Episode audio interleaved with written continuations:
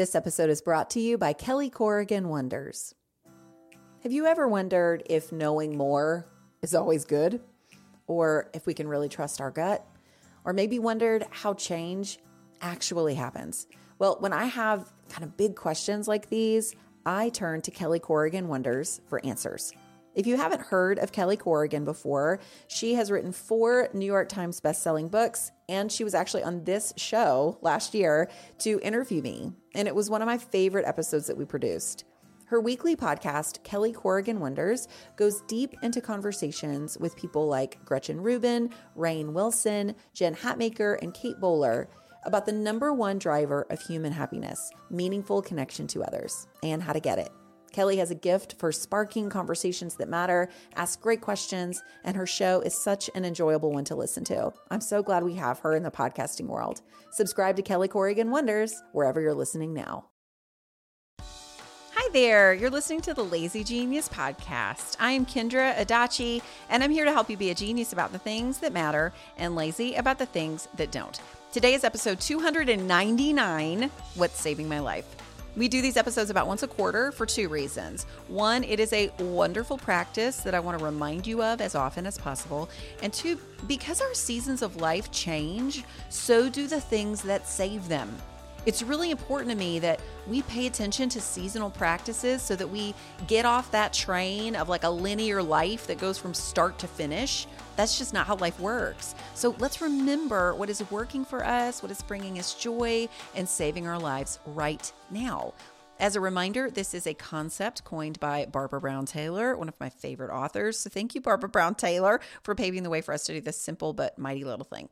All right, so I have 10 things on my list today, a couple of which are always here. Cheers for settling into what works and being grateful for it, you guys. All right, the first thing is the North Carolina candle from Homesick. Homesick is a candle company that makes a candle scent for every state and then even like fictional places. They have a Death Star candle, y'all. Like, come on. They have Harry Potter candles. They have a wintergreen mantle candle that is the best smells of Christmas and winter all in one. Like, I love these candles. They're a little pricier than most candles you'd find at Target, but they burn for a really long time. They are really simple in their design, super pretty to look at, and their hot throw or how well the scent fills the room is really, really good. But the North Carolina candle is one of the greatest scented candles ever, even if you don't care a thing about North Carolina.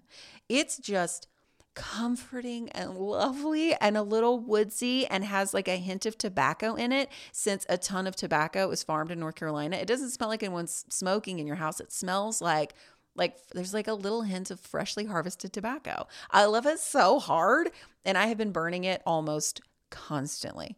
Also, fun candle tip real quick. One of the reasons that you want to keep your candle wicks trimmed is because a higher or longer wick, it creates a bigger flame and therefore a hotter burn, which makes the candle burn up faster, and it causes the scent to sort of diminish. It's more fire than scent. So it's not just that the candle wick is going to break off or something and that's why you want to trim it. It's that a small wick, it means that a steady small flame is going to burn, which means a steadily burning candle with gray hot throw is going to happen. So, you know, the more you know. That the North Carolina candle from Homesick Candles is number 1. Okay, number 2, playoff football. I love sports with my whole actual heart, and I have finally started noticing the importance of meaningful sports in my life. Like, I'll survive when there's nothing of note happening in the sports world, but when there is, it is like an anchor for me and my family. Before Christmas, it was the Men's World Cup. The Women's World Cup is my favorite sporting event of all time, of all of them, so I cannot wait for that. March Madness is up there. That's coming soon. But playoff NFL football is a blast. We're a big NFL family. That's probably collectively our highest sport for sure. So it's something all of us really enjoy together. It's usually like really competitive. Like, the NFL playoffs are like really compelling storylines. It's really competitive. It's emotional. We all get a ton of enjoyment out of it. So personally, it's saving my life because I love locking into something competitive over a period of time, but I also love that it's something connective for my family. Number 3 is a new grocery pickup rhythm. I think I've had a meal planning something or other every single one of these episodes. Like there's always something in the meal planning world that is saving my life. And that's because we're always eating, you guys. Like food never stops. Meals, they never take a break. The kids continue to just to eat more than they did before. I don't understand. So because meals are always a thing, so are groceries, right? I talk about finding your planning and shopping rhythm a lot in my book, The Lazy Genius Kitchen. If you want some practical help to figure out the best rhythm for you, I don't want you to have just like a copy of my rhythm because that probably won't work because we have different priorities and different lives. So I'd encourage you to read that book. It's really great. But the important thing to remember about meal planning and shopping is that it goes through seasons and phases and iterations. What worked last year might not work now. And I've even found that what worked last month could still work better. I mean, I'm an Enneagram 1. Literally everything could work better. So don't feel badly as you change your rhythms or your choices little by little. That's natural and good. So in that spirit, lately I have been paying attention to the best times for me to not just pick up my groceries, but when I plan and prep as well. I want all three of those things, the shopping, the planning, and the prepping, to be connected. If I don't connect the whole process, I will have groceries that will go bad before a plan kicks in or before we get to a weekend when I have time to prep stuff, right? It's been a significant shift for me to continue seeing the entire process as one cycle, one rhythm, not separate ones. Like I don't have a meal planning rhythm and a shopping rhythm and a prep rhythm. I mean, I do, but all of them have to be part of one single rhythm if I'm going to have food when I need it and not have it be rotten when the time comes to eat it, right? So my current rhythm that I've been doing for the last month that's really worked, and again, this is just like little changes, little iterations over many, many months. And it has also prioritized something important to me, which is a prepped, like ready to go tasty lunch for myself. So that newer priority, and then these overlapping rhythms has led to this rhythm. So on Thursday, I choose what lunch I'm going to prep over the weekend for the following week. More on that lunch in a minute. On Friday, the next day, I do a grocery pickup. Okay. So I have groceries for the weekend and for that lunch prep. On Saturday or Sunday, I prep my lunch and maybe even a dinner thing or two if I want to or need to or have the time or the ingredients. And then on Sunday, I meal plan dinners for the following week, for that next week. And then on Tuesday, I have another grocery pickup that holds the groceries for that meal plan for the rest of the week, because usually Monday is spaghetti or something. I am never more than 3 or 4 days from a trip to the store. And those trips, they coincide well with when I'm choosing what to eat. That kind of broader comprehensive rhythm, it's worked really, really well for us. We also do still have like a little whiteboard in the kitchen to write down the things that we need.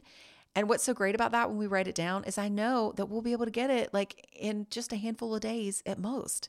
It's been a really, really great rhythm. We'll be right back.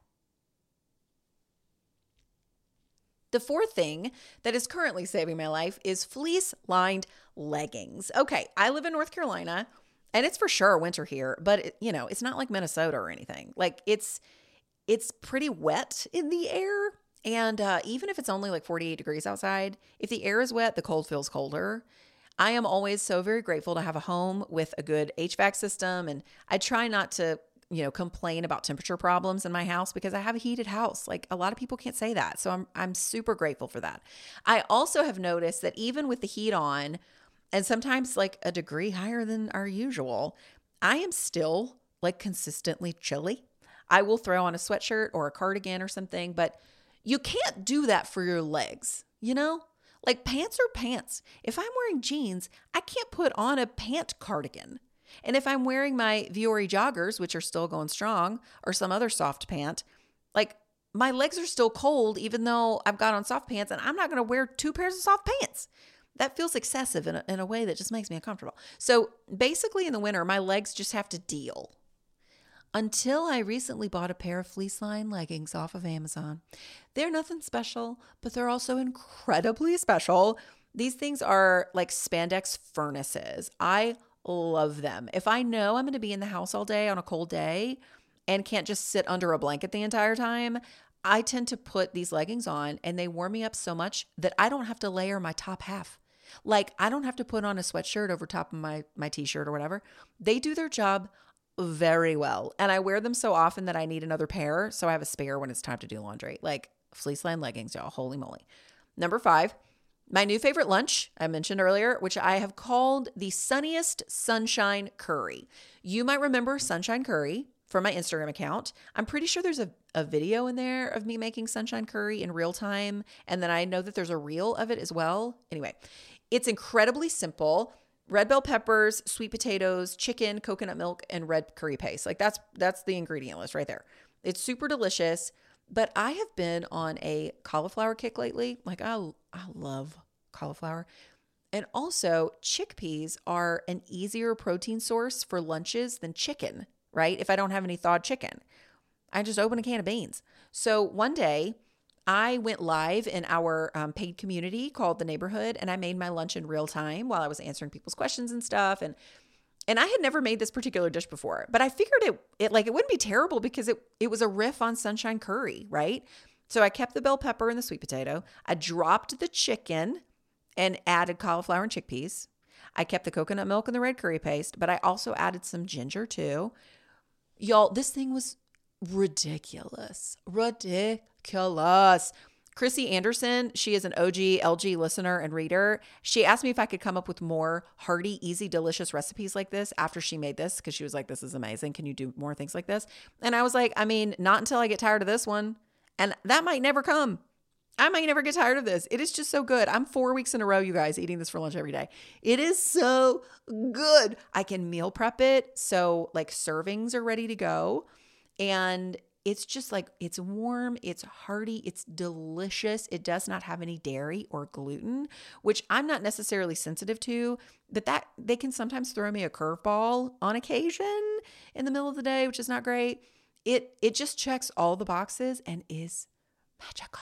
It's magical! I will put the recipe in the latest Lazy Listens email that goes out next week. So the link to sign up for that is in the show notes. Okay, number 6.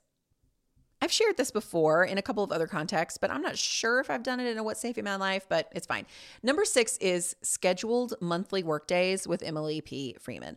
For you guys, you could just call this like a scheduled time on the calendar with your friend. Like, it's so great. So Emily P. Freeman is someone you likely already know about and follow. She is an incredible writer and author. She hosts a podcast called The Next Right Thing, where she helps you discern your next right thing in love. She is very good at her job, And she's a lovely human. We've been friends for 16 years. I think that's right. 16, 17 years. She and I have similar jobs, obviously, writing books and making a podcast and, you know, doing internet work. And internet work is sometimes like very deep creative work. And sometimes it's like just a lot of logistics and maintenance and checking boxes. It's work that can adjust to your setting depending on what you're doing. Well, Emily and I, like years ago, we used to co-work at coffee shops like all the time. Mostly though, when our jobs were like more hobbies becoming side hustles, they were like in that transitional phase, as opposed to now when we both have like capital J jobs. We both have offices and people, and coffee shop work, it just doesn't really happen anymore as much, right? Well, right around COVID, our relationship rhythm, it went through a transition, which, I mean, like many things did for many people, right? Before COVID, we usually saw each other fairly regularly, about once a week.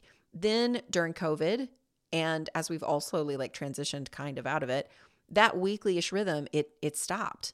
Up until a few months ago, Emily and I would go days and days without talking, let alone seeing each other. And while that's okay and natural and transition rhythms, you know, neither of us liked it. Like, we like each other. We want to like talk more. We would just text each other and be like, hi. Like, it was such a desperate, like, I miss you. Like, that was kind of it. So a few months ago, Emily was like, do you want to plan on doing coffee shop work together once a month? And I've never said a faster yes to anything in my life. Like I said, I have mentioned this before, but it's important to name the things that we slowly begin that continue to save our lives and support what matters. Like, we are about a half a year maybe into our monthly co-working mornings that we follow with a long lunch. And it has just been the best thing. Obviously, I love Emily and I want to regularly be together and keep up with each other's lives. But having that monthly anchor where we both know we're going to get several hours together and we can talk shop and we can work and all the things, and then we can also have lunch and like talk about life. Like, it makes the text and Voxer check-ins less desperate, at least from my end, because we know we're going to be together for a long stretch in no time. Having regular rhythms with people that matter to you, even monthly, which might not seem like that's very often, it is, and it's so valuable to your life. We'll be right back. Number 7 is my necklace separator. How many of you have struggled with trying to layer necklaces and they end up being like an unintentional choker by the end of the day? Y'all know I love Windblown jewelry. That's like all I wear. And I have 3 different necklaces from them that are all like just slightly different lengths. I think I have like a 12 inch, a 14 inch, and a 16 inch. And they look beautiful layered together, like beautiful, especially if I'm wearing a button down shirt that has like more of the neck area showing, you know? The problem is the necklaces get all tangled and sad, and I end up taking off 2 of them out of frustration, even though my outfit really wants all 3. So I had asked a couple of people if they had tried necklace separators, which are like basically little clamps you attach all your necklaces to, and it turns it into one necklace. And no one I knew had had a lot of success with, you know, whatever necklace separator they had tried. Well, I was desperate to try for myself because of how often I want to layer necklaces. So I went on Amazon, I poked around. Now, there were a ton of options, many of which are really inexpensive, but I, of course, I was checking reviews and, you know, the necklace separators from Lucky Brand, like Lucky Jeans or whatever. While they were definitely more expensive, they seemed to offer a lot of success for people. So I was like, let's do it. Let's try one. I got it. That puppy works like a dream, like an actual dream. I've been wearing all 3 of my necklaces all at once on many days over the last couple of months since I got it. And it has made getting dressed so much more fun. So if you are wanting to layer your necklaces, the Lucky Brand separator is fantastic. Also, just a reminder, all these links will be in the show notes. Okay, number 8. Number 8 is a cashmere beanie. I don't know the brand because I didn't buy it. My sister Becky told me it was her Decide Once Christmas gift for people this year. And I've got to say, that is a fantastic gift to give people. No one buys themselves a cashmere beanie, but would everyone want to wear one? Absolutely. So she gave me one for Christmas in this beautiful like cornflower blue, and I'm obsessed with it. We are currently in a like slightly milder stretch of winter weather where it's not like super duper cold. I mean, I still want to wear my fleece lined leggings in the house, but when you go outside, it's not terrible, but I'm kind of sad that it's not colder because I want to wear my beanie. The thing that I love about it, other than that it's like so soft and really light and not bulky, is that it doesn't give me hat head. Beanies of other materials are cute, but they're usually more form-fitting to your head, and you don't really want to wear one and then have to take it off in front of people. This cashmere beanie, it eliminates that problem just because of how like chill the material is. Cashmere is like such a vibe in that way. It's got a personality on your head. It's like, hey girl, we are chic and effortless, but also we're like cool and chill and we're not tightly wound. Like your hair is always going to be great. We're not going to be too tight on you. It is just like a great vibe. And I love my cashmere beanie. I imagine because of cashmere being cashmere and beanies being beanies, that any cashmere beanie will do this. Like it will treat your head very well. Okay. Number 9 is my morning reading. So I used to be a relentless morning reader, especially when I had tiny kids at home. No matter what the season of life, if I do not read at some point during the day and spend a little bit of time in quiet, I am a shell of a person. And when you're home with little kids, the early morning before they wake up is kind of your only shot. So I used to get up early, like 5:30 or something, and I would read for, 45 minutes before the kids were up. Well, I have full days in front of me now, now that my kids are older and, they're in school until mid-afternoon every day. I also have a day off of work each week that I've been working toward that I love. I take lunch breaks where I read. Like I have that solitude and reading enjoyment built into my rhythm each week. So the early mornings became less important. But over Christmas break, I noticed that I stayed in bed until a kid got me out of it, usually Annie. And even though I was not resentful of her doing that, I really wasn't. It was also like It was a slightly bumpier road to feeling like a person in the morning. I was just a little bit like, meh. Well, once school started back the first week of January, I decided to try getting up just a little earlier than them to have that, you know, have that on-ramp of just kind of feeling like a person and reading in solitude again, just to see if it helped me be a little softer in that transition to being a mom and making lunches and getting everyone out the door, right? I've been doing that, getting up a little earlier for almost a full month now, every single weekday. And it has really been quite lovely. It's not super early. Like my alarm goes off just a touch before 6, and I have my coffee mostly ready. So I just have to press a button to get it once I get into the kitchen. And then I spend like 20 or 30 minutes reading before the kids start strolling in, or in the case of my middle school son, I have to like call him out of bed at least 3 times before I actually see his face.